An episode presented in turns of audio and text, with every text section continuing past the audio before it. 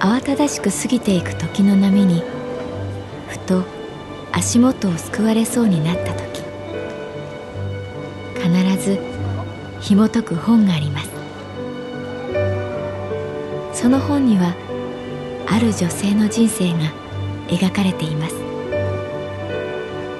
どこにでもあるごく普通の人生。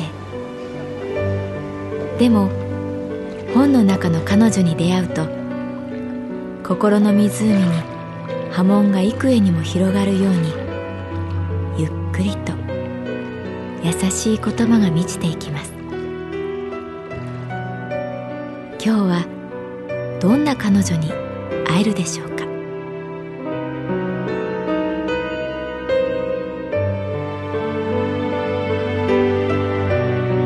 サウンドライブラリー。世界に一つだけの本。朗読は私木村多江がお送りいたします。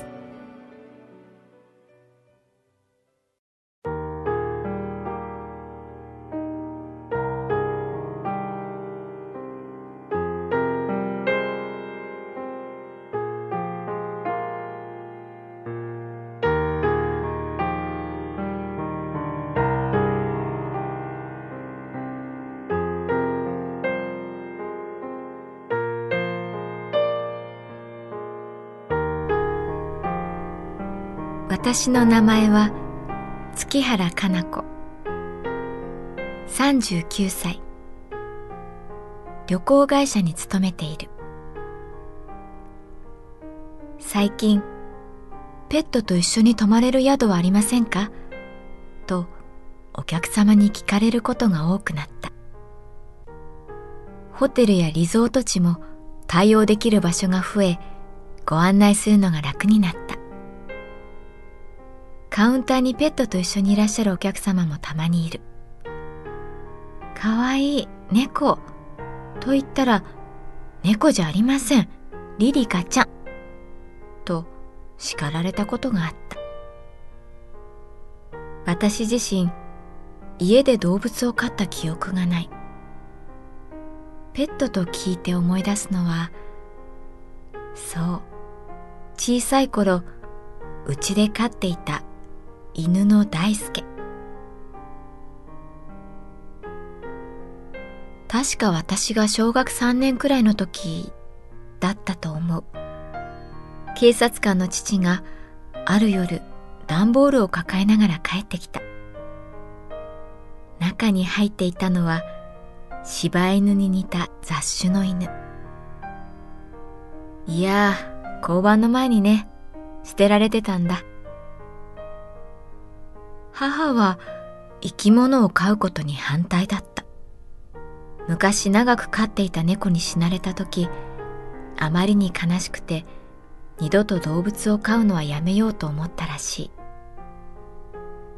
情がね、うつってダメなのよね。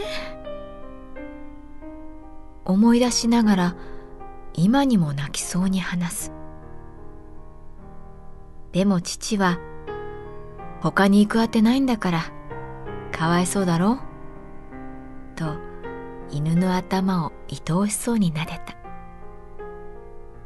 少しの間だけ、顔を。父が言った。小さいながらも感謝の一軒家だったので、飼うことができた。私も撫でようとしたら、ガブッその犬が私の指を噛んだ。私は大声で泣いた。それが大ちゃんとの出会いだった。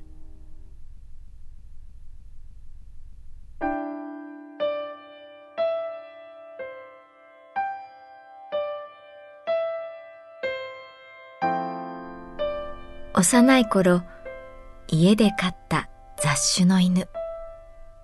名前は大輔。父がつけた。私はいきなり噛まれたので、大ちゃんが怖かった。なのに散歩は長女である私の役目。もっと友達と遊びたいのに、好きでもない大ちゃんとの散歩。面白くもなんともない。尻尾を振って喜ぶ様子が、かえって気に入らなかった。当時私が暮らしていた場所は、高級住宅街の一角だった。散歩で出会う他の犬たちは、見るからに高級そうな血統書付き。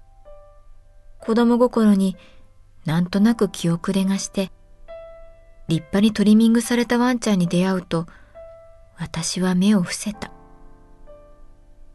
その気持ちが伝わるのか、大ちゃんも尻尾を振るのをやめ、おとなしくすれ違った。そういえば、そういう小心者なところが私と似ていた。広い公園でリードを外しても遠くに行くわけでもなく私の近くから離れようとしないそのくせリードをつけると急に強気になり私をあっちこっちへと引っ張り意味もなく人に吠えたりした庭で粗相をすると鼻でそれに土を振りかけ隠そうとする鼻が汚れているのですぐバレる。大ちゃん母が叱ると犬小屋から出てこなかった。私も悪い点数のテストを机の奥に隠し、それがバレて母に怒られ、押し入れから出なかった。少しずつ大ちゃんが好きになっていたある日、それは怒った。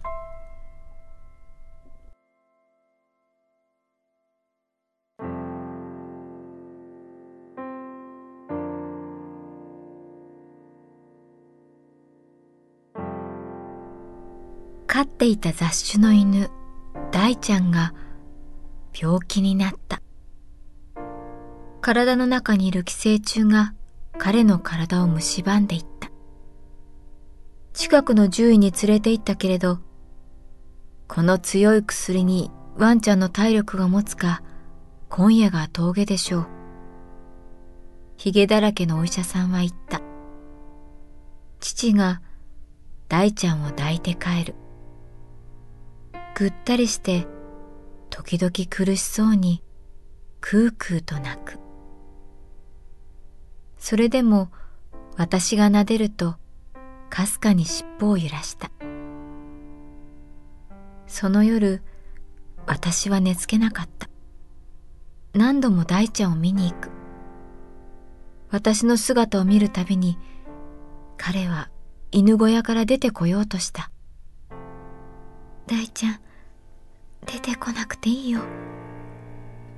と小声で言っても、ゆっくりゆっくり、とした。それがかわいそうで、私は彼に見つからないように、こっそり様子を伺った。でも、どんなに遠くにいても、大ちゃんは私に気がつき、くーと泣いた。父も母も一緒に庭に出た。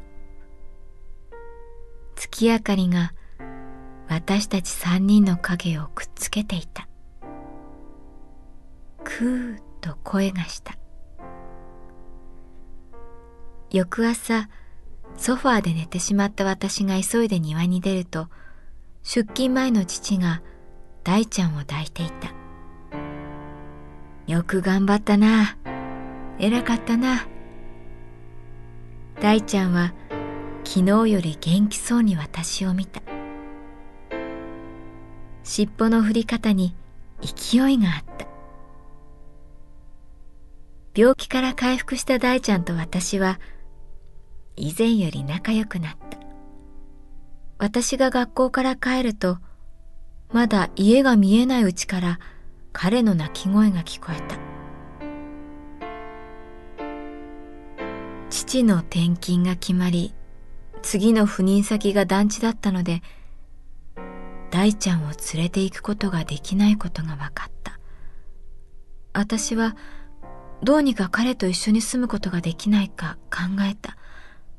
家の中でこっそり飼う。近くの公園で飼う。これから通う学校で飼う。でも、そのどれも実現できなかった。結局、父の部下の家に引き取られることになった。別れの朝、大きな段ボールに入れられた大ちゃん。父が撫で、母が撫で、私が撫でようとしたとき、彼はガブッと私の指を噛んだ。その噛み方が優しくて泣けてきた。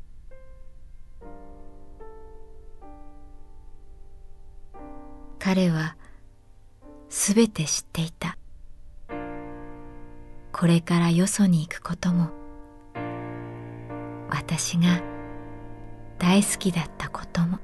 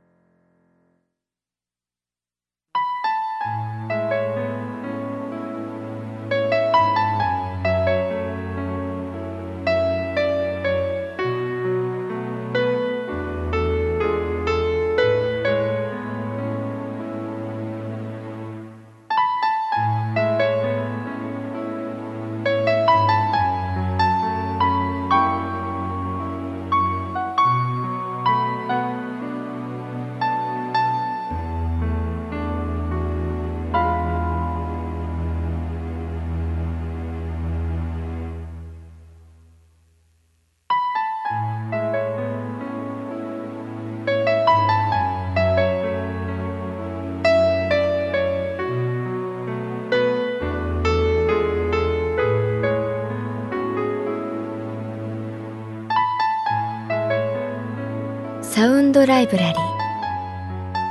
世界に一つだけの本。作。北坂雅人。演出。高橋智彦。朗読は私木村多江でお送りいたしました。